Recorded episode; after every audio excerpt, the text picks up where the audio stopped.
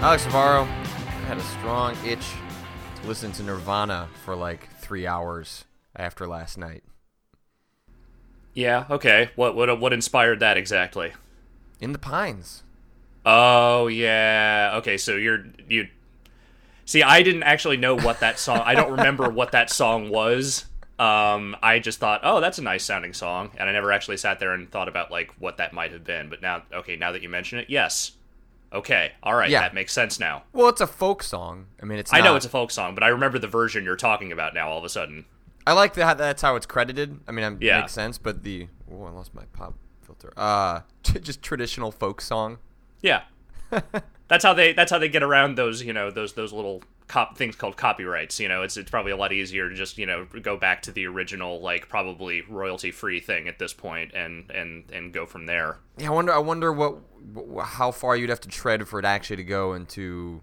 'cause I imagine for a lot of people, the popular consciousness is the Kurt Cobain version of that Yeah. song, even though it's you know, I bet it's I bet it's like uh, what happens with Disney stuff, right? Where like they hold like copyright over that version, then it's Yeah. just like a weird way of how they define that. Like you can infringe upon Cinderella and uh, things like that that are you know public fables. But if you if you do certain things that uh, infringe upon the Disney version, then they can come after you. I wonder, like, you have to like scream just loud enough in order to infringe upon Kurt Cobain. Yeah, it's one of those things where you know it just depends on the arrangement and the original. Yeah, yeah, it's it's the nuance of that stuff is totally lost on me. Unfortunately, I have no idea how any of it works, and it has always confused the hell out of me. I just sort of you know whenever that happens, I always just look like, okay, is there an old ass version that you can get of this that is not you know that that is basically public domain, and then that's usually what it ends up being. So Um, for people who don't know what the hell we're talking about, Yeah. it is not a spoiler to say at the end of the uh, latest Walking Dead episode, there is a uh, a cover of uh, the traditional folk song slash Kurt Cobain uh, in the Pines. Uh, It's Yeah. very well done. It's done. It's a it's a, it's a female vocalist. It's uh, I listened to the whole thing instead of skipping the credits. Yeah, it's a very pretty song, and you know, I after hearing that and just I don't know that the whole series of The Walking Dead, and for that matter, uh, The Wolf Among Us, has had some really great music in it, and that is courtesy of Jared Emerson Johnson, who I think is one of those composers that does not get nearly enough credit for the work that he actually does. I think sort of like the main theme of The Walking Dead, which they haven't used too much in season two. Yeah, uh, that has like the big violins. It's kind of slow. I don't even. I wouldn't be able to reproduce it, but I don't know. I, I like the music in The Walking Dead quite a bit. Yeah. uh, it's it's it's one of those things that I don't think about too often, but the few times that it does stand out, yeah, like you realize like, oh man, this is this is really tremendous. Uh, Yeah, it- there, there was a the main track that I'm thinking of from Walking Dead, and if Google Hangouts had more multimedia tools, I would just pull it in. Uh, but uh, I remember there was a room. There was a room early in Walking Dead season one. It was either episode one or two. It's when you're in the pharmacy. Mm-hmm. You have like there's like a blood-soaked cot or a mattress, and the music in that room. I just sat in that room because I just really liked the music. Yeah. I mean, that's the thing. None of it's very showy or flashy. None of it, like, kind of screams, listen to this music. It's all just, you know, undercurrents of sort of dread and sadness that, that, that kind of permeate every little scene. And that's, that's, it's perfect for that game because it's just enough to note for you to notice it's there, but not distract you from, you know, the, the horrible, horrible, fucked up things that are happening around you. Yeah, so I might as well just jump right into it because I uh, there's a lot of news. We'll get there.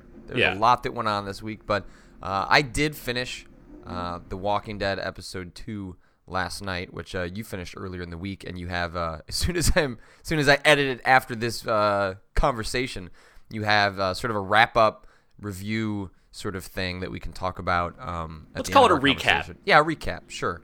Uh, that's going up uh, this morning, but. Uh, so what did you what did you think of episode two? Uh, just before I get into that, if you hear any banging sounds or anything uh, in my feed, uh, they are literally like literally yesterday they started building a new building directly next to mine. Uh, there is not much I can do about that to avoid the noise, so I'm doing everything I can. So I'm sorry if that gets noisy. Uh, as far as the episode goes, and this will be a spoiler-free discussion where the recap will not. So uh, yeah, we are not going to talk about story specifics. We will talk in uh, really, really vague terms. We will not pull a Brad. Uh, don't worry. Uh, Yeah. We we will, we will be very careful. I know it's the first week it's been out. Yeah. Uh, but what I will say is that I liked it uh, quite a bit. Uh, I think it is a considerably better written and better paced episode than the first one was. Uh, the first episode, which I, I liked in general, but it had it had this issue for me where it felt like they were going a little too far out of their way to try and hammer home the notion that everything horrible that could have happened to Lee in the first game could very well happen to Clem. Like they are trying to get that point across between like the gaping arm wound and the survivors being like total dicks to her and just the variety of terrible things that happened in that episode felt just overbearing. Uh, Yeah, in yeah. in this case, they spend more time with the characters. They spend more time developing the survivors that that Clem has has taken up with, and they do a good job of establishing some of those relationships. Some not so much, but others much much better.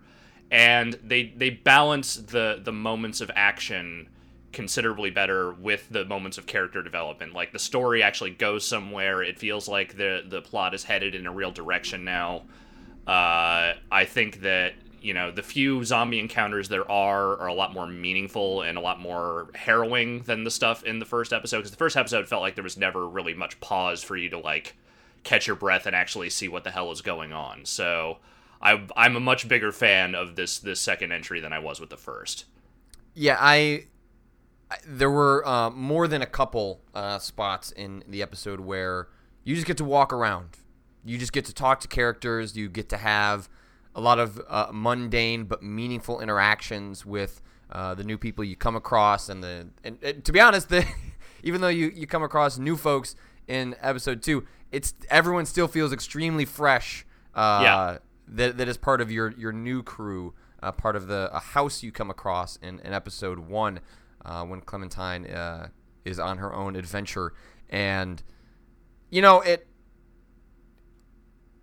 I like those moments because you just kind of get to soak everything in in a way that you don't in you know the action moments or when you're doing really quick dialogue sequences and you know I imagine like th- those are some of the most production heavy just because they involve so much dialogue and like so many environments for players to walk around in. But they Yeah. are absolutely some of my favorite moments because just especially the way it's contextualized in, in episode two, and again not getting into why, but Yeah. There there's something hanging over everything in episode two that makes Yeah. when you're doing the mundane actions, when you're having conversations that you feel like should be the moments where you get to rest, where you get to just kind of get to know who's who's around you. Yeah. Uh, you know bad things are on the horizon, and it just twists a knot in your gut the entire time. Even though the game does nothing to acknowledge it, you just know that stuff's going to happen, and the game doesn't even have to sort of go wink, wink, uh, for it to set just this ominous feeling over everything that happens until Yeah. you sort of get to the climax of the episode. And the other thing for me was that the first episode, you know, you like every episode has its big five choices or whatever. Um, the first one really didn't feel like it had that many choices that mattered. Uh, you know, there were choices that you could make, but they didn't necessarily result in really significant things to like as far as like how the story branches. Um, two has much more of that. Uh, there are, you know, without without saying who or why, but uh, there are at least two characters in that episode whose lives basically hinge upon decisions that you make in that game. Because if you if you get through the end of the episode and you make the wrong decisions, they will die. So that is something that I think, you know, it, whether those characters end up being meaningful in the grand scheme of the story down the road, I don't know. But it felt, you know, good to know that the things, the choices I was making, the things that I was doing, actually had some impact on what was happening in the story versus just sort of like being different versions of the same outcome. Yeah, and and I think that the, the choices that I always find uh, to be more interesting in The Walking Dead are not necessarily when you're set up with a sequence that's like this guy on the left is going to die or this Yeah. guy on the right is going to die. I- It's not that binary, yeah. you, well, well, it's just you can only do that so many times, and especially you know depending on you know how early it's happening in a season. Uh, you know, maybe you don't have a connection with those characters. Like it's just, and plus it just you know it gets sort of rote in terms of like that being the the choice presented. And so they do in episode two. Uh, you know, not that death isn't always hanging over everything that happens because it's sort of Right. a defining aspect uh, of uh, of The Walking Dead, but there's some of the choices are a little more twisted and character driven in in ways that are not so black and white and actually had uh, you know I think I've mentioned in the past that I played the the episodes mostly just Telltale games uh, uh, with my wife and she drives the decisions but we didn't have enough time for her to make some of these choices where we had to pause the game and then sort of like talk it out like what how do we feel about this? Which Yeah. direction do we want to go? Uh, which I think shows a real nuance to uh, some of the choices that I, I really appreciated. I think they they pay off uh, in terms of making you feel deeply uncomfortable sometimes in a way that I, I really enjoyed. Yeah. So now that we're two episodes in on both The Wolf Among Us and Walking Dead season two, what are you feeling a little bit more strongly about now? I, well, I mean, The Wolf Among Us has novelty factor, right? Uh, it has the fact that it's a new world. I'm not. I'm never quite sure what's around the corner. Um, whereas The Walking Dead, while surprising, um, you know, is working within a framework that, especially as a horror fan, like super familiar with. So I know a lot of the tropes. I know a lot of the ways this can go. Um, so they have to try a little harder. Uh, plus, it's the second season, and it's just Yeah. you know, it's sort of established. Whereas The Wolf Among Us has a bit of the uh, sort of excitement of being new. But whereas I think The Wolf Among Us kind of kicked off a little bit faster, uh, and I don't have a good sense of what, even though I don't have a good sense of actually what like what the, I think there's still a big reveal of The Wolf Among Us to happen. Um, I think we talked about that when we discussed episode two. Uh, I just have a better sense of where that's going, and that wasn't the case in Walking Dead's episode one. That felt so much like, oh God, like we need to establish Clementine and make sure people are okay with this, and and and like you said, the table setting was a little much. And at least by the end of episode two, it's like, okay, I now know what the arc of season two is in The Walking Dead. I like where this is going. I think this is going to be interesting. Uh, the previews they have for episode three sets up you know, you can kind of see where we're going for the next couple episodes, at least in terms of general premise. And I think they've set themselves up for some really, really good situations uh, that I'm looking forward to seeing play out. Yeah, I think for I, I'm kind of split right now because it, it it is kind of opposites for me. Like the first episode of Wolf Among Us was really strong for me. The second one was a little bit more meh, and then you know the reverse as far as Walking Dead goes. I think seeing what the way they develop Clem in the second episode, I'm maybe a little bit more intrigued by where things are headed with The Walking Dead. Um, but you know, knowing that there are three episodes and left in in both series, and knowing kind of where things are at with the the Wolf Among Us, I'm still super curious about that story. I'm still invested in it for sure. But I think I I I where I was very much unconvinced of where the Clem story was going to go in the first episode, I am now far more convinced in the second. Yeah, uh, yeah. Well, I'm I'm definitely looking forward to uh, to playing more of, of both of them. I uh, indications from Telltale have been that the episodes should come out a little bit faster uh, for be good. both. I hope that's uh, I hope that's true. Like, because at the current pace, Walking Dead or Wolf Among Us wouldn't finish till well into the fall, and that seems a little crazy, given that sometime. I mean, Game of Thrones is supposed to be this year. Yeah, 2014. I'm still not. Maybe I guess that could happen. Uh, I wouldn't be surprised if suddenly we heard, "Hey, it's coming out in spring of 2015 to coincide with the fifth season of Game of Thrones." I don't know. I mean, that feels like one of those things they could totally do as like, a, okay, here's the season finale of Game of Thrones. Now we're just going to start this up. But that's soon. That's like June. Do we know how long they've been walking or been ah, walking, working on it? Uh, no, no, we don't. Okay. I guess it's possible, but uh, I, I just, I maybe that's just my reflexive attitude to Telltale release dates in general. Um, Well, just wait until they throw a True Detective game on top of all of that as well. Oh. You know, because I don't know. If I, can, Yeah. I don't know if I can handle their art style in. that's never sounds- going to happen. They're never going to get Nic Pizzolatto to write or sign off on anything for the like stuff like that. Probably not. But that, I- that yeah, I would be a wonder- dream. you know, I, I've played each of these games with my wife. I've found the worlds to be interesting. I don't know. I don't know how about about this Borderlands one. I don't know. You know, I, I guess that's so heavily dependent on the writing and the characters. Given that Yeah.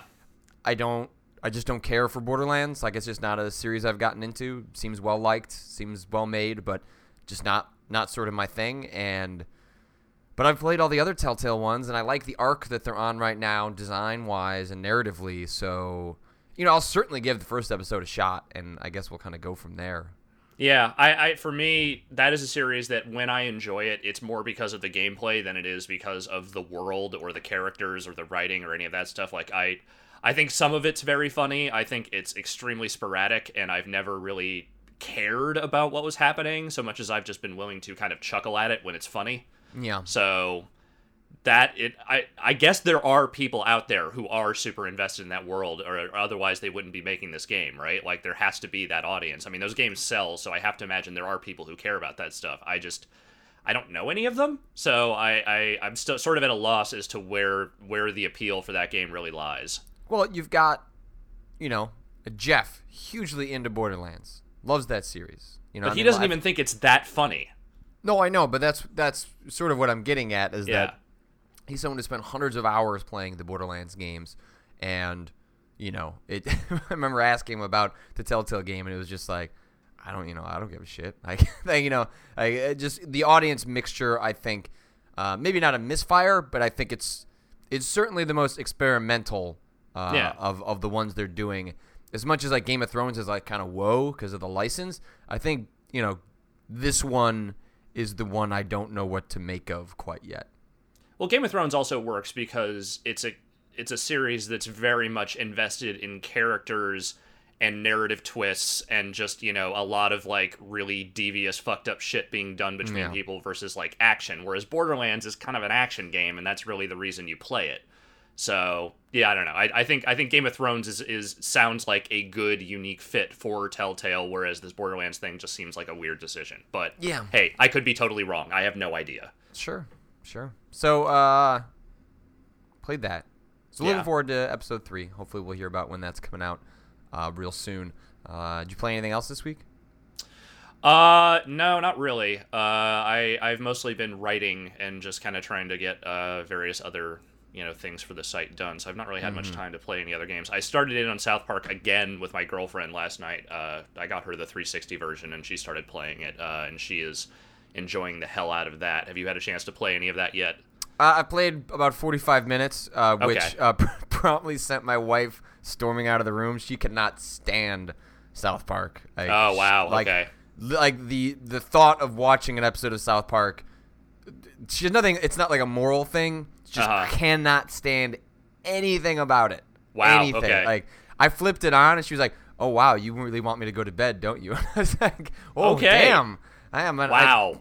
uh, She's had, uh, you know, a I'm going to read my my Kindle when I've turned on an episode before, but I turned on the game, and then of course, you know, in the first couple minutes, you encounter a button mashing sequence where you are trying to poop properly, and it was Right. just, I'm out. Uh, See, that was that was the moment that sold my girlfriend like, okay, this is something I'm definitely going to want to play for the next 13 hours. Like that was the moment she was like, okay, I'm I'm I'm all in. I'm sold. Uh, yeah, I played, you know, up through, you know, basically like the the 13 minute video they put out, like which is you know Right. like the intro to the game. Uh, so I played like the first 30 minutes, uh, or so, and uh, it's so goddamn funny. Like I really, really enjoy it, it so far. It, like, you know, even though I haven't watched the show in a long, long time. I, apparently, I have seen enough of it to hit like most of the notes that they're going for, um, and uh, yeah, I like the combat. Like I've only done like the tutorial uh, in the beginning, but I like the. I've always liked combat that in, in, in RPGs that has sort of that interactive nature, and it's not Right. just setting up and watching some fancy animations. Uh, it's you get at least some sort of interaction, and I, I like that there. It's it's not even just like hit it or not hit it, like that there are you know variations on how well uh, you did that. So. Uh, yeah, I'm enjoying it, but I'm not gonna. Cool. I'm probably not gonna get to it till uh, hopefully this weekend. Uh, but the games are stacking up. They Uh, are. They're stacking up uh, fast and furious. I thought I was gonna get time to play Shadowrun Returns. They put out an expansion for that. That has not happened, and I probably won't get to that until April. But um, I was sent a code for uh, a certain Yoshi game Oh, uh, that might come out uh, next week. Uh, somehow wrangled that from Jeff Gerstmann. I don't even know how I managed to pull that off. You know. Yeah, you think he'd want to keep that all to himself? He's very protective of that IP. Um, can't talk about that at all until next Friday's show. Couldn't even tell you anyway because I haven't played it, even if I wanted to break embargo. Uh, but I'll be able to talk about that uh, next week. Um, and then I've been, you know, I've been I've been getting through more of uh, Danganronpa, uh, but because uh, I like to play one game at a time, or at least no more than two. So I Yeah, started sure. South Park just because I wanted to see the intro, but I need to see that through. Unfortunately, last night had a breakthrough, and while these games tend to have like nine different twists and turns uh, towards the end, uh, I am at the point where they're like, "Yeah, we're on to the last class trial." So I'm in the home stretch, I think, on uh, on Danganronpa, and uh, really enjoying the story twist. They've had some some pretty good ones, but uh, I'll save my thoughts on that till I've managed to finish the mystery uh, on that. Uh, but uh, I think I think that's all I've played. Make sure you get through that before the end of the weekend, because you know next week is Titanfall time. Yeah, I know. Well, I recently had to go through like a harrowing Amazon experience to make sure my Dark Souls copy shows up because we don't. Yeah, I saw you talking about that. I don't. I don't know what's happening with uh like. Namco is going to send us multiple copies, but I, you know, I'm not sure what the situation is with how that's going to show up. Um, it's like we have not gotten copies of Dark Souls 2 yet, um, uh, retail copies anyway, um, stuff to play on our normal consoles, and so, you know, I figured I was probably going to get a copy from Namco, but I don't. I was like, I'm not willing to gamble that whatsoever. So I ordered a you? copy on Amazon, and so did so did Vinny, uh, and both of us got notifications that uh, our Amazon normally uh, guarantees day one uh, uh, release day delivery that you'll, you know, even if you have, I think you have to get it order at least two day shipping or something like that. But anyway, I have Amazon Prime, so I thought I was gonna get it March 11th, and I get an email. It's like, hey, March 13th, and I was like, hey, that's not, that's not why I ordered from you, Amazon. Right. That's not Uh, what they're supposed to be doing. No, so I didn't order like the fancy collector's edition. I have like the black armor edition, which is just like DLC and some stuff that uh, comes packed in with with that version. I think it's a, a fancier case, but it costs the same. Uh, so I like, just talked to his customer service rep. I was like, "Hey, that's weird. Why is it two days later?" And they were like, "Sir, we don't know, but we're gonna make sure it gets to you on March 11th." And then poof, March 11th. I no idea. And so I had told Vinny to do the same thing. Uh, he talked to old Samantha at the on the customer service side, and same exact thing happened to him. It was just poof. Now your game's coming on March 11th. So Did he press the uh, what was it, the panic button on the, the Kindle, and the helpful little you know customer service lady came up on the thing? It's like, how can I can I help you? And Yeah. talk to the lady. I guess I don't know. I and I'm hearing from other folks that, and some people are mentioning in the chat that uh, they they did not have success the way that I did. Uh, so I sort of feel like mine was really supposed to come on March 13th. Namco screwed up maybe pre-order a- allocations, and that I just kind of got shuffled up because I complained. Uh, and you complained first. yeah, I did it as soon as I got the email. Um, um, and it sounds like not everyone uh, uh, is having success like that. Uh, some people mentioned to me like, "Hey, just get it digital." Totally could.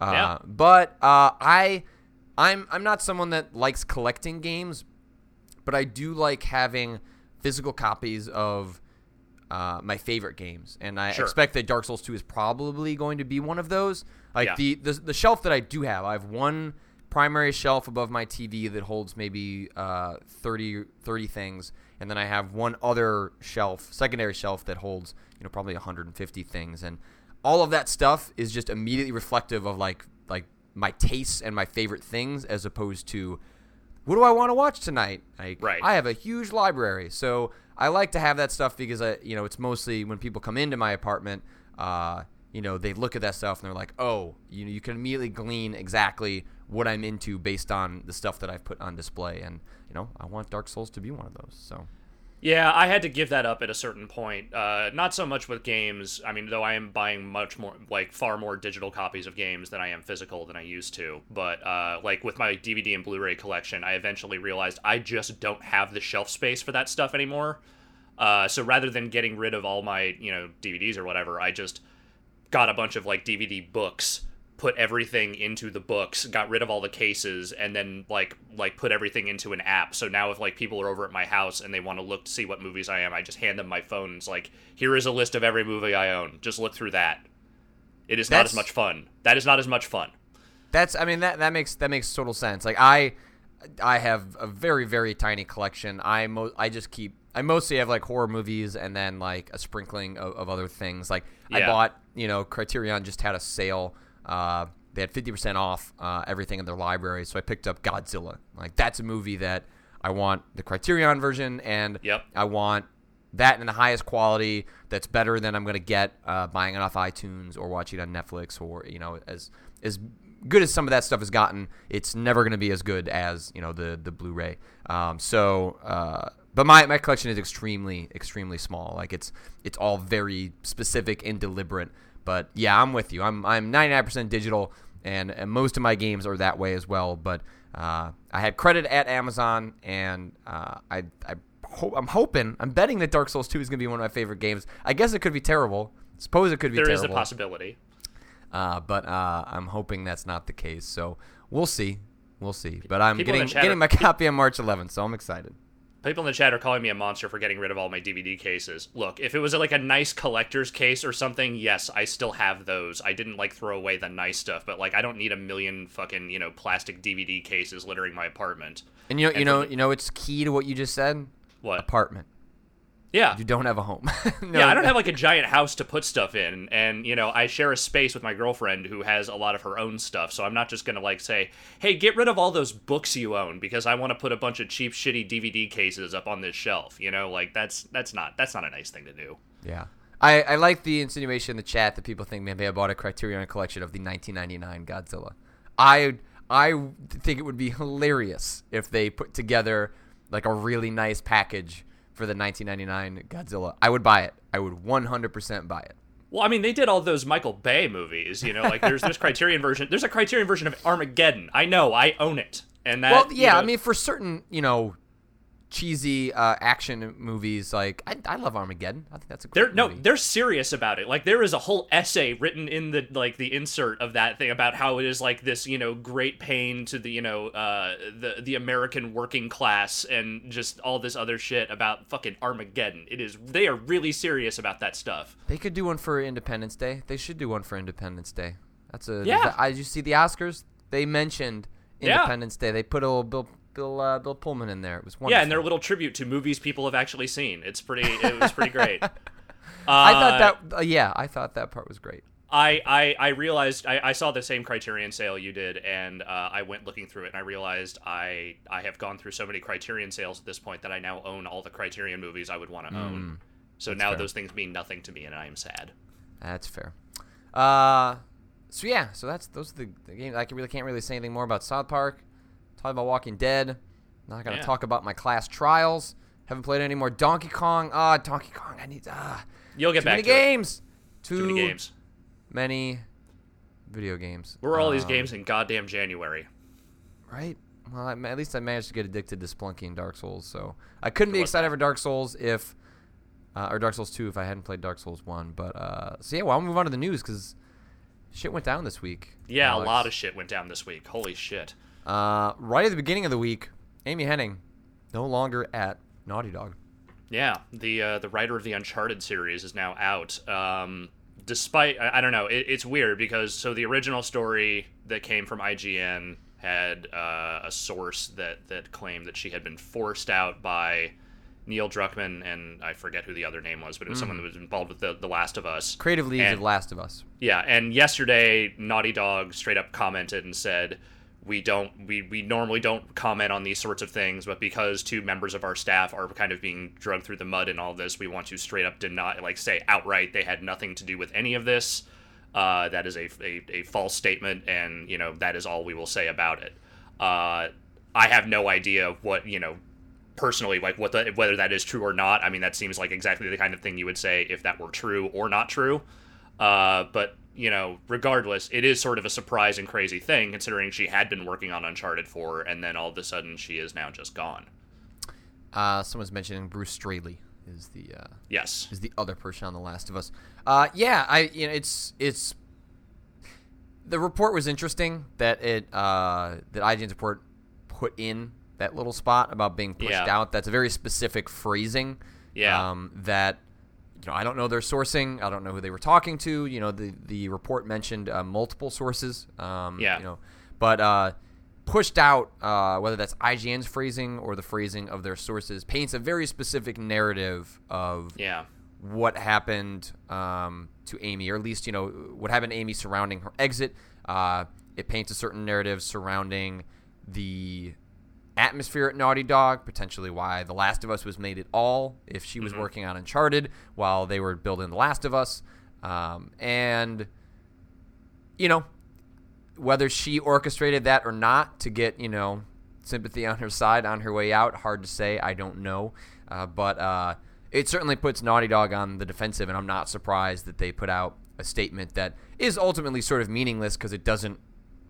You know, it's as meaningless as the original report is meaningless on Yeah. uh, saying pushed out because we don't actually know what's going on there. And the original report was anonymous, and this one is on the record, but is just PR, you know, sort of, oh, everything's fine, which, Yeah. you know, it's always somewhere in the middle.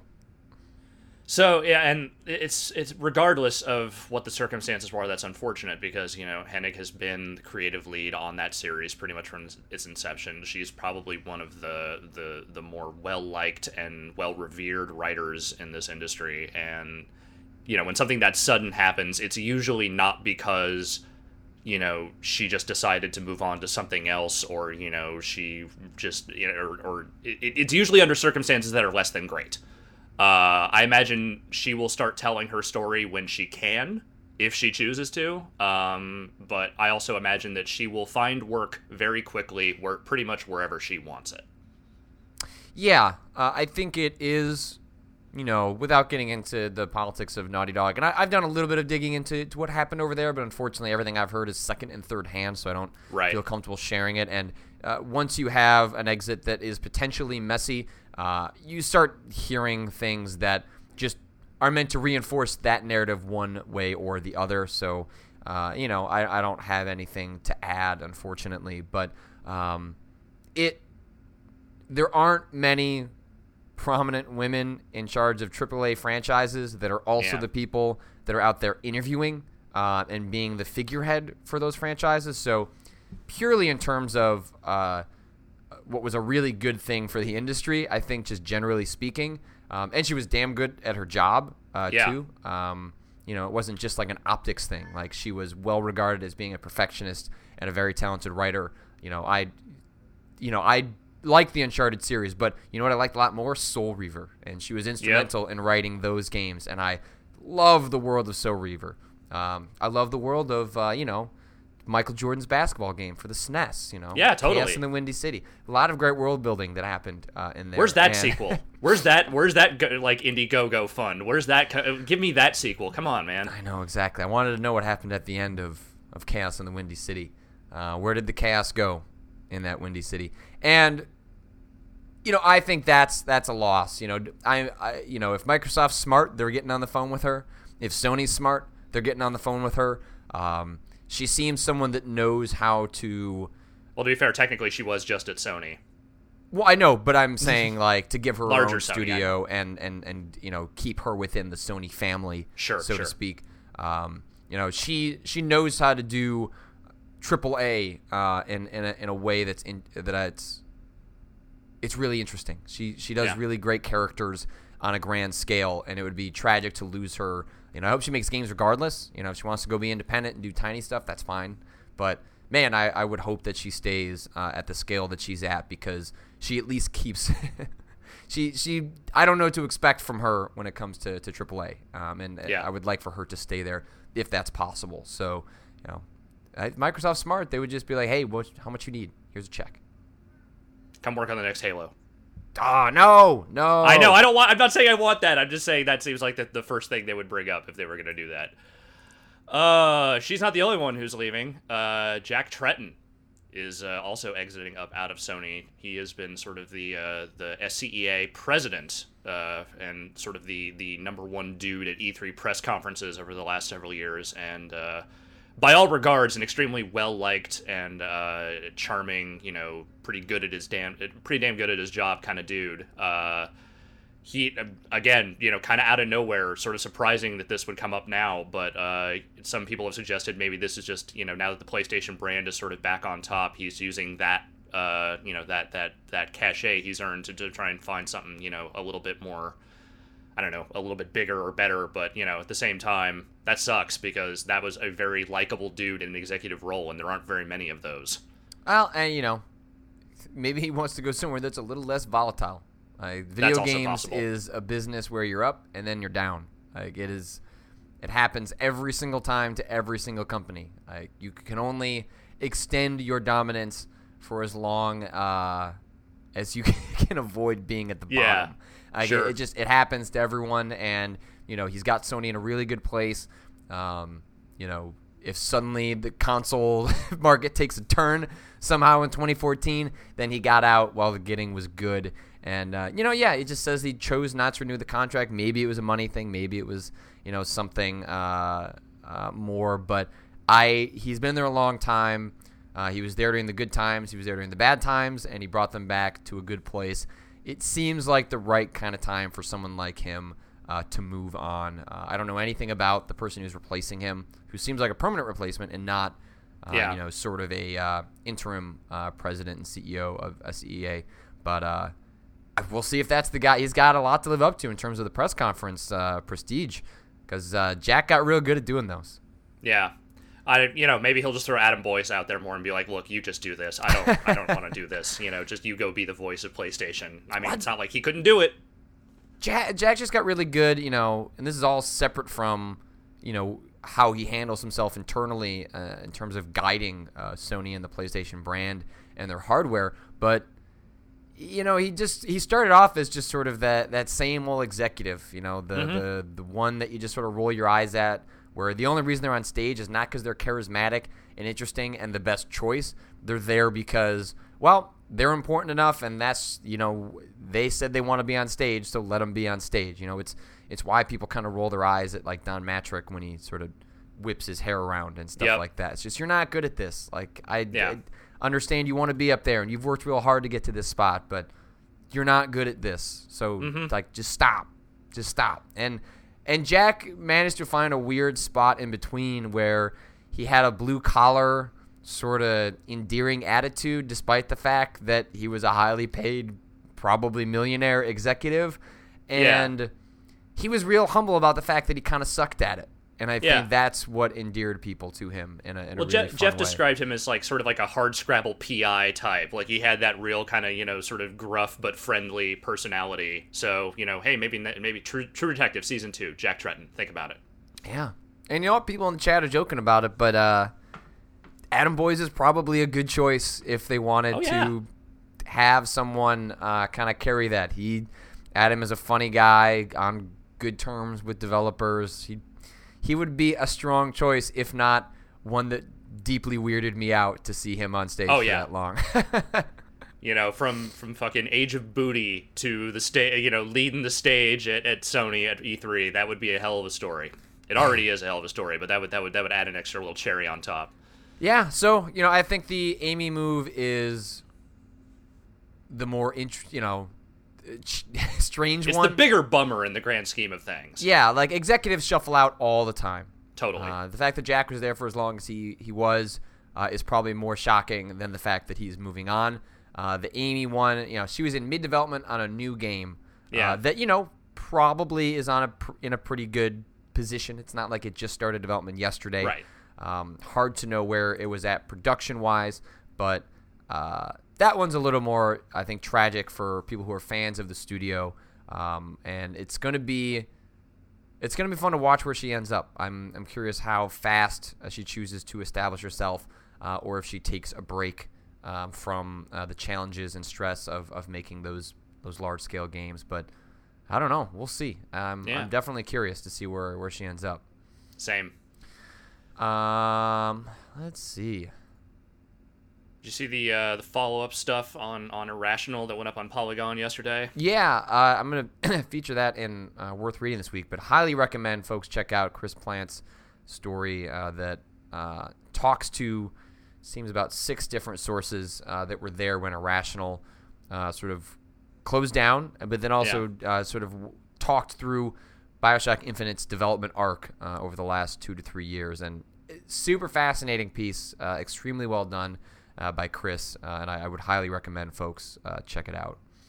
Definitely. Um, I I mentioned this in worth reading, but probably the most interesting bit in the whole thing is Mhm. that Bioshock being a surprise hit, uh, more so than they expected, uh, gave Irrational a certain creative and financial leeway. Basically, they were told, "Go do whatever you need to do for the next couple of years," uh, Yeah. which sounds amazing on paper, but ended up being their curse. And Yeah. the the story makes it sound like the moment that people were brought in to to focus the project, um, which is both Rod Ferguson and someone else's name who escapes me, but two different people were brought in, uh, both on the creative side and sort of on the production side, to focus that game. And the team alleges that Ken did his best work, and the team did their best work when they had people setting deadlines and getting them on track. Yep. Uh, it's it sounds kind of tragic that the thing they were rewarded with kind of sounded like the curse that uh, that really hurt them.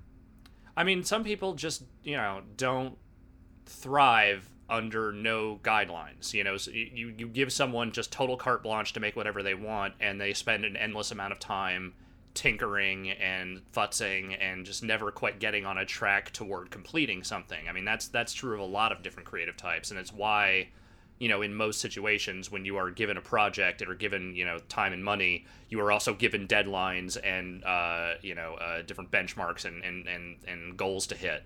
Because, you know, it, it, as great as the idea of just total creative freedom sounds, not everyone thrives under that. And I think it's, you know, that, that, that story definitely illustrated that, you know, Ken Levine, creative, you know, guru that he is, probably needs someone telling him this has to be done by this time for him to really kind of buckle down and just nail the things that need to get nailed down for those games to work. Yeah, yeah, and so I, I recommend people check out the piece. It's it, it elaborates a lot more on that stuff. Gives uh, particularly great insight uh, into I think exactly what you say. I think these sort of uh, end of the piece, the employees sort of surmise that uh, Ken was a bad manager, uh, continues to be a, a bad manager, and that A self-acknowledged bad bad manager. Right, and when and when he's when he's paired with someone that can harness uh, what he's not great at with what he is great at, uh, you know, he has the potential for great things, and uh, you know, hopefully they can maybe figure that out on a smaller scale. Um, but it's uh, it makes it seem pretty tragic uh, Yep. that there was a way for Irrational to turn out differently.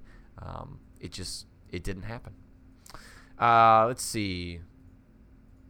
What was the one I was going to pull? up? Watch Dogs has a release date. Yes, it does. May 27th. Um, sounds like it's not coming out on Wii U. Uh, the the line that was given to folks was that it will come a few months later. Um, so I guess it could still come never. out, but that sounds like a great way to have no one buy Watch Dogs on Wii U. But Yeah. uh, yeah, that game is coming out just before E3. So that gets to be the Last of Us of this year. Big game right before E3 that everyone is like scrambling to review before they all take off for the show. Well, Last of Us actually came out the week of E3. That's right. Um, And I reviews play- ran like I- the week before. Yeah, I, I played it ahead of that, but uh, that game actually came out the week of E3, uh, which I thought was actually kind of interesting and smart. Um, I thought that was a not a bad time to release a game like that. But uh, th- so alongside the release date, they put out a big story trailer um, that I think for the first time really gives us a sense of the plot of Watch Yeah. Dogs. And I don't know about you, I kind of wish I didn't watch that trailer. It the story is way less interesting than I was hoping for, I guess. It's what I've been worried about all along with that damn game was that it was like this cool mechanical concept of you know cell phone Batman running around you know t- using the city to his own nefarious means, and that the story would be hot garbage. I mean, it's it could be fine, it could be okay, but like the plot line they have overline uh, uh, like you know uh, showed in that trailer, and the dialogue they chose to highlight in that trailer. Did not give me any great hope for caring about what is actually going on in that game. It's like, oh, his wife was killed, and now here's a magic cell phone. I, Yeah. uh, and like this voice, oh, the voice acting, like the It's gravelly Batman.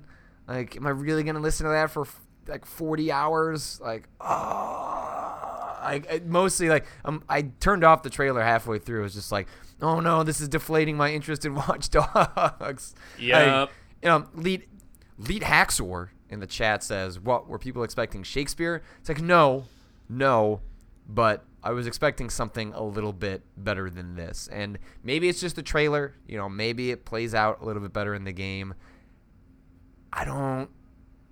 I, don't have a whole lot of uh, you know expectations that's going to be the case, but uh, you know it could still be a lot of fun. You know, having a magic cell phone that lets you do uh, all this stuff is uh, could be really interesting. You know, gameplay wise, but ah, maybe I do wish it was just an Assassin's Creed game.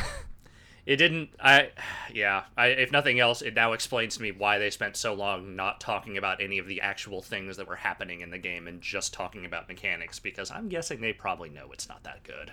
Yeah. So we'll see. I yeah, I'm definitely Yeah. gonna play that game. Uh, I the you know, it's not like I was expecting a, a nuanced critique of the security state uh, from Watch Dogs. Like I think No. that was putting a little too much on uh, a game like that. Even if its marketing likes to pretend that, haha, like Snowden, like with with it, we're witty commentary.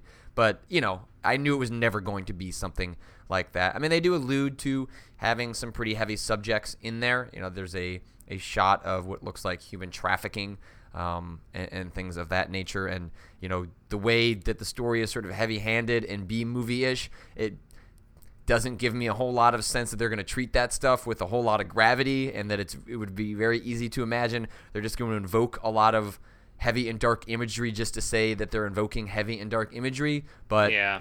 I just hope the game's fun at this point. I'm sort of writing off the story um, and hoping that the manipulating the world is going to be an enjoyable experience, which Yeah. it very much could be. Uh, so you know, in a, in a worst case scenario, I'm hoping it's just, you know, like one of the less interesting Assassin's Creed games where like the mechanics and the the combat and the things that you do in it are fun enough to sort of make up for the fact that you don't really care about what's going on. Uh, maybe not Assassin's Creed 3, but like, you know, let's say like, you know, one of the one of the the lesser uh, two spin-offs. yeah, so we'll see. Uh, at least that game's got a release date, so Alex, you and I can look forward to posting all sorts of trailers. Yeah, no, I mean, we're gonna, how how many do you think we're gonna get between now and May 27th? I think we, every time we get one that we should post, we should just change the published date on an old trailer because I don't think people will know the difference. I Okay. would I wouldn't know the difference. Yeah, I, I'm I'm I'm just gonna go out on a limb and say one a week from now until then. so Oh, It's so many. We can't I post all those. We can't do that. I oh, refuse. but what if we did? I refuse. I refuse. All right, fair enough. Um, let's see. Dark Souls 2 PC has a release date April 25th, which is too long for me to wait. Yep. I don't want to wait until April 25th. But I will say for folks that uh, are going to wait or only play on the PC, uh, that is a much better date than Namco had been uh, hinting at. It had sounded more like it was going to come end of May, if not later than that. So April 25th is, uh, according to this story, six weeks after uh, Dark Souls 2 comes out on PS3 and 360. So that's a pretty reasonable. Uh, uh, you know, it's not day and date, but uh, you know they're promising 60 frames a second. Uh, they're promising a much better port. So if there is DLC for Dark Souls 2, which they haven't said for sure, but they've gotten closer and closer to saying yes to. Uh, my guess is uh, I'll do my second playthrough of that game for the DLC on the PC, but I can't wait. I'm gonna play that Yeah. on PS3. Uh, I want to play that game with the community when it comes out, but Have April previous 25th, Soul- not too bad. Have the previous Souls games also not been as good on PC? Like, have the haven't there been like history of like kind of bad ports for those? Uh, yeah, there was no PC version of uh, Demon Souls, but there was Okay. a uh, much later uh, port of Dark Souls to the PC that was terrible. Uh, I played it. Uh, there is a community fix that allows you to run it at a proper resolution and change the frame rate, but because of the game's code, if you alter the frame rate to 60 frames a second, it actually changes some of the geometry and physics of the game, and you can fall through parts of the world because the game do- is not designed to literally be in 60 frames uh, a second. Uh, you can kind of get around that, and you can still play the game like that, but it's a garbage port that is salvaged only by uh, elements of the community that have done what From From Software didn't do. But by all accounts, uh, it sounds like this PC version should be a lot better. Um, and it's too bad it's not day and date because I would sure as hell like to play it in 1080p at 60 frames a second, but Sure. uh, I'm not going to wait that six weeks. I'm not going to do it. I won't do it, Alex.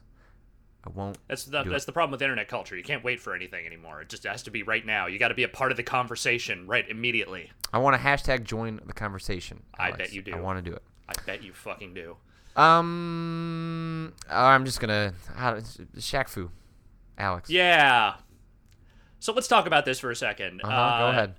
So, Shaq Fu is a horrible game from the 90s. God Yep. awful in just about every way.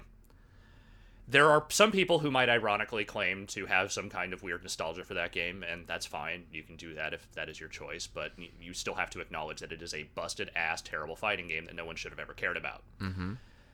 Now, there is an Indiegogo campaign, uh, at least partially supported by Shaquille O'Neal himself, because fuck, what else is he doing? To make Shaq Fu 2. Uh, this is, a, I guess, a newish studio that wants to make this. Uh, the campaign is very much about talking about how, you know, the previous game, you know, was ruined by corporate suits who didn't understand what real gamers want. And obviously they they know how to make the Shaq Fu game that everyone has been clamoring for lo these many years since. Uh, this is horrible for a variety of reasons. Uh, one, a number of the uh, campaign goals are kind of gross, uh, including ones that let you pay to make concept art for the game, which is maybe one of the dumbest things I've ever heard. Uh, and two, Shaquille O'Neal doesn't even want to fund a Shaq Fu sequel by himself. That man has hundreds of millions of dollars in the bank, and even he doesn't think it's worth throwing in 400 grand to make sure this game happens. And you and there are people that are willing to throw their own money into this? What the fuck? Let's see what it's at right now. Probably not uh, very much. Uh, I don't think it's gonna make it. Well, no, that's the problem with Indiegogo is that it doesn't matter. Oh. You still with Indiegogo, you still get the money that Yeah. you you you earn. You just don't get you know the full amount necessarily. It's at fifty of four hundred and fifty thousand. I wish it was It's just at 50. fifty thousand dollars already. Mm-hmm. Yeah. Let's see. Let's see with some of the more egregious uh, perks. Let's see if any of those have been claimed. So the most you can pay, thirty-five thousand dollars for an evening at the TNT studio Uh huh. for a meet and greet with Shaq. Yeah. But don't worry, travel not included. Yeah, throw some money in on this. This sounds great. This sounds like a great use of of your your your time, your hard-earned cash. Totally. I hope someone buys that, and I hope they're fucking miserable. Twenty-five thousand. Dinner with Shaq. If you have six friends with thirty-six hundred dollars each, then you can group together to get this awesome perk. Yeah. Fifteen thousand dollars. Ballin' at Shaq's Shack. Uh huh. Five fans get to bring a guest to Shaq's house for lunch and a game of pickup basketball in Shim, Shaq's gym to be broadcast online. Travel not included. Yeah, the one you're talking about is the sixty-five hundred dollars uh, work as a concept artist, which is insulting and disgusting. It's so stupid. It's so Uh, stupid. This whole thing very, is so it's very misguided. This is this is playing on the same dumbass nostalgia people have for things like Space Jam and whatever else. You know, this is people just Hey, trying. hey, hey, hey, hey, hey, hey! I legitimately like Space Jam. Back off. What is wrong with you? It's a terrible movie. No, Space Jam is a terrible movie. It is hilarious. There is a commentary with Bugs and Daffy, and the director Bill Murray is in it. What, what do you got against Bill Murray? Yeah, Bill Murray. Yeah, he's talked a lot of really good things about that movie in the years since. He's that's he clearly holds that up as one of his fucking masterpieces. You're an asshole. I'm right. Shaq. I almost said Shaq Fu is a great movie. I would rather watch a Shaq Fu movie than I would play another Shaq Fu game at this point. I own Space Jam on Blu-ray, and I don't feel any regret over that. None whatsoever. None. Yeah. But like you are so. But as for Shaq Fu 2, Jesus Christ, not a good idea. Uh, yeah, I, I. If if he wants to make Shaq Fu 2, then make Shaq Fu 2. Like crowdfunding it is multimillionaires crowdfunding stuff uh, is I it, it's hard it's hard to stomach. Uh, there was Yeah. a reason that you know someone like Spike Lee got shit over him going to Kickstarter. Um, there are scenarios obviously that make sense. I think you know Veronica Mars and other ones like there are times where I understand why folks in privileged positions use crowdfunding and you know the one silver lining like away from all of Shaq Fu and, and all that stuff I'll say is that Kickstarter has shown statistically uh, that there are studies where you get when you get these multimillionaires that come in, and Shaq is well beyond a multimillionaire, uh, that come in and and do crowdfunding. You know, the yes, the gut reaction, and I think it's the right one, is like it's gross that they're coming in and asking for money that they could spend themselves. They're so confident about this project, go get it made by yourself. Yeah. Um, the attention that celebrities of that stature bring to these services filters out to other projects in really meaningful ways. Um, they they found that like when Zach Braff, um, Spike Lee, um, and you know Indiegogo will probably find this with Shaq.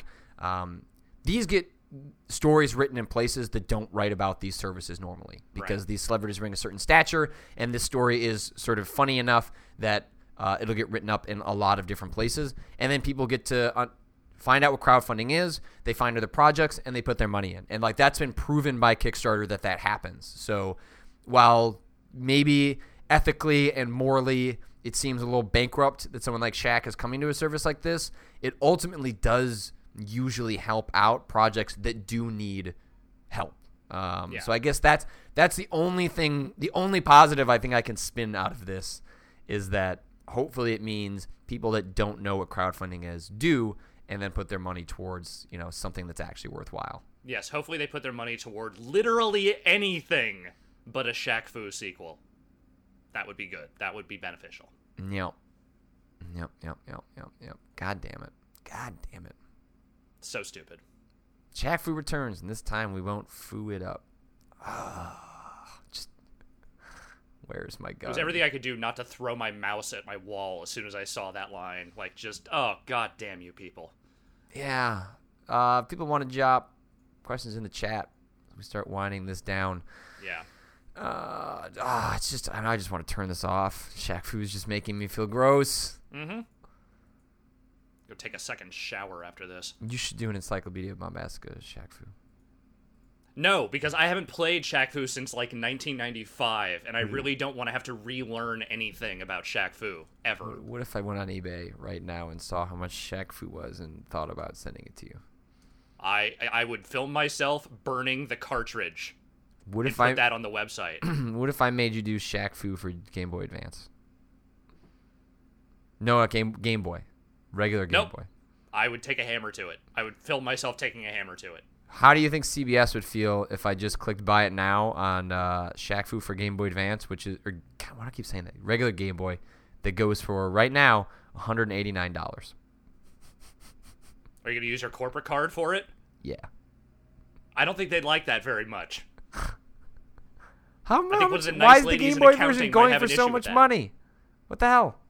One hundred eighty nine It's rare. It's rare. It's a rare game. It's hard to find.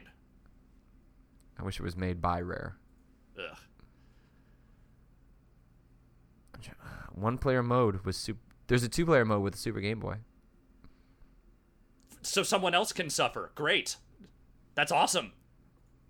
You should really play that game. That sounds like a. When's your birthday? I'm not telling you now. I'm gonna go. I'm gonna go on Facebook and find out when your birthday is. I'm sure you put it there. Alex Navarro's birthday about, about about about November 18th. Well, you know, I'm getting ready early. I'm getting ready early. I'm gonna burn everything. Burn everything. Ah, there's not much else news. New Pixel Junk Shooter, uh, an updated version with new graphics and some other tweaks coming to PS4. I liked Pixel Mhm. Junk Shooter 2. That was a good game. Yeah. Zeno Clash developers have a new game called Abyss Odyssey. It looks weird. It's a 2D brawler that has the deep fighting mechanics. Sure. You just had to tell me it was from the Zeno Clash guys. I'm in. Yeah, I'm I'm on board with anything dumb thing those guys want to do. I will at least give it a shot. Um, Dracula Backwards is returning to Castlevania Lords of Shadow 2 in DLC this month. Alucard. Yeah, Alucard, my favorite character in all of the Castlevania lore. Totally. I wonder if they're putting out that DLC real quick because people don't seem to like that game very much, so they're kind of grasping at straws to get Did you see the interested. thing that the guy who I guess was the producer on that game wrote about the reviews? Uh, there was originally a sort of, I guess, badly mangled translated version of it, and then there was a slightly better translated version that sounded a little more reasonable that came out. But he was pretty, he seemed pretty unhappy with the reviews that were coming out for that game. Yeah, he sort of made an allegation that there was uh, one outlet made a bad review, and so all the outlets said, "Let's all give it bad reviews." Because that's what we do in our sacred game journalism cabal is we find the one game Mm-hmm. that we can all just sort of pick on for no reason. That's that's that's how that works. It can't be that Lords of Shadow 2 is a bad game. That can't possibly that can't possibly be the reason. that's unpossible. Um, the last thing I would mention, I guess, news wise, is that um, I would point people towards a crowdfunding effort that does deserve your money. Brandon Boyer, who is the chairman of the IGF, uh, has done a lot behind the scenes in the independent scene that you couldn't necessarily point to, um, but uh, he has done a lot of work uh, for for games that you really enjoy and creators that uh, you really enjoy that make games you enjoy. And uh, he got screwed by his insurance company. He got cancer in 2013 before the Affordable Care Act kicked in the pre-existing conditions clause. Um, and because at some point in his five years like of going to a doctor, he didn't mention that he maybe had a stomach ache, uh, which is related to where No, he, he uh, did mention. He did mention it to a doctor that he might have had some symptoms that that, could have possibly pertained to having a diagnosis of cancer. Okay. Either so way, he was on, because he was honest. That's Yeah. why this is happening. Uh, they found a loophole to screw him out of hundred thousand dollars, uh, hundred and ten thousand dollars, I believe, of uh, medical insurance, and so there is a a GoFundMe uh, happening right now to uh, rally behind him and uh, get him that money. Um, if uh, that interests you, that's great. If not, I understand. I understand money is tight, but uh, they're looking to throw a couple dollars towards a really good cause instead of say Yeah. Shaq Fu Two. Uh, Brandon Boyer could certainly use your help. Uh, so Yeah. you can go find that over on GoFundMe. I think slash Brandon, but if you just search Mm-hmm. for Brandon Boyer GoFundMe, you'll find it. The great news Um, is that he's already like a lot of that money that he needs has already been been gathered, which is Yeah, great that that happened yeah. so quickly. He's at eighty-seven thousand dollars. It's uh, a really, really heartwarming story. Um, makes you feel good uh, that people can come together and help out someone that that really needs it. So uh, let's see if we got any questions. Ba-ba-ba. Ocelot Fox says, "Hey, if Shaq Fu 2 comes out, can we make Alex do a quick look of it?" Yep, sure can. Definitely. Yeah, that's Guaranteed. fine. You know what? If they if Promise. they actually get that game out the goddamn door, fine. I will sit there and I will look at it and I will give it whatever chance I can give it. But I am I am against that thing in very in, in pure concept. So don't expect me to be super happy about it. I have to mention this just because I, I I don't know how it uh, got stuck out of my mind, but when uh, Humana, the insurance company that sent uh, that that Brandon Boyer was paying for, uh, Mhm. den- decided to send a letter to him, you know, informing them that they were denying to to cover these costs, this hundred and ten thousand dollars. Uh, you know, and they got like a nice form letter that like tries to say in like the nicest, most condescending language that they have found a loophole to not pay the thing that they explicitly are a company meant to do. They sent him a chocolate bar. They said, "Here's a chocolate bar at the end of this letter informing you that we are not going to cover one hundred ten thousand dollars." That's right up there with the uh, the the whatever company it was that sent the uh, the Domino's coupon to the fan. Like some there was some sort of like horrible tragedy where like a, a bunch of people were killed and the company involved sent like pizza coupons to the family along with their letter of, of condolences. Yeah, oh yeah, and if uh, if if you want some games out of it, if you go to uh, humblebundle.com slash devolver, uh, Devolver Digital uh, is doing a humble bundle where you can the charity associated with it uh, will uh, send the money to Brandon's uh, GoFundMe. Uh, you can get uh, Duke Nukem 3D and Shadow Warrior and a bunch of other like weird movies and stuff that Devolver is associated with um, a- in a humble bundle. So humblebundle.com slash Devolver uh, if you're interested in that. Um, hmm, let's see if we can pull up one last question. Ba-ba-ba. Oh man, Jamin seven twenty four says someone actually got the fifteen k tier in Shaq Fu. Fuck. You should not be allowed to have money at all. Oh man, that just makes me feel bad. Makes me feel bad. Uh, it doesn't seem like we have a lot of questions, but um, so that'll do it for a show. What are you thinking about playing this weekend, Alex Navarro? Oh God, what am I thinking about playing this weekend? Uh, I have at least a couple of things I need to catch up on. I keep meaning to pop in Earth Defense Force just because I, you know, I like to play those games for at least a few hours before never touching them again. Yeah. Um, so I'd like to do that at some point. Um, I think this weekend is going to be a mixture of watching my girlfriend play South Park and finally plumbing the depths of uh, the WWE network. I've sort of been dabbling in that here and there, but I want to get real deep down into like early 80s WCW like pay-per-views uh, of just like the really ancient stuff that I can find. Uh, so that's that's that's something I'm probably going to spend some time watching this weekend. What about you? What do you got coming up? Well, I'm hoping to finish the class trial, find find the heart of the the matter amongst these ultimate students. Um, put that to a close. I'm like I said, I think I'm at the final class trial, so I've probably got like two, three hours max. I'm hoping left in that game. Uh, so I'm hoping to put that down, and then I'm going to start on uh, Yoshi's New Island, um, and probably uh, South Park. South Park is probably my Sunday. I'm hoping uh, to spend as much time as I can uh, with that. Probably not too much. I don't want to burn out on it, kind of like how you mentioned, but Yeah. the games are coming fast and furious. Dark Souls 2 comes out on Tuesday. Titanfall comes out on Tuesday. So Yeah. I gotta, I gotta keep, I gotta keep clicking along. Um, so I'll probably South Park and uh, Danganronpa are probably my my two that I'm playing uh, this weekend. Uh, I'm glad I got Walking Dead out of the way. I always play those in one sitting. I can't find that there was ever a spot that I'm like, yeah, I should probably stop playing this. I, I should probably take a break. I always do those uh, at once. But uh, yeah, I guess Yeah. that does it for a show. the show. We'll be back on Monday. Uh, Alex, I will talk to you then. All right. Oh.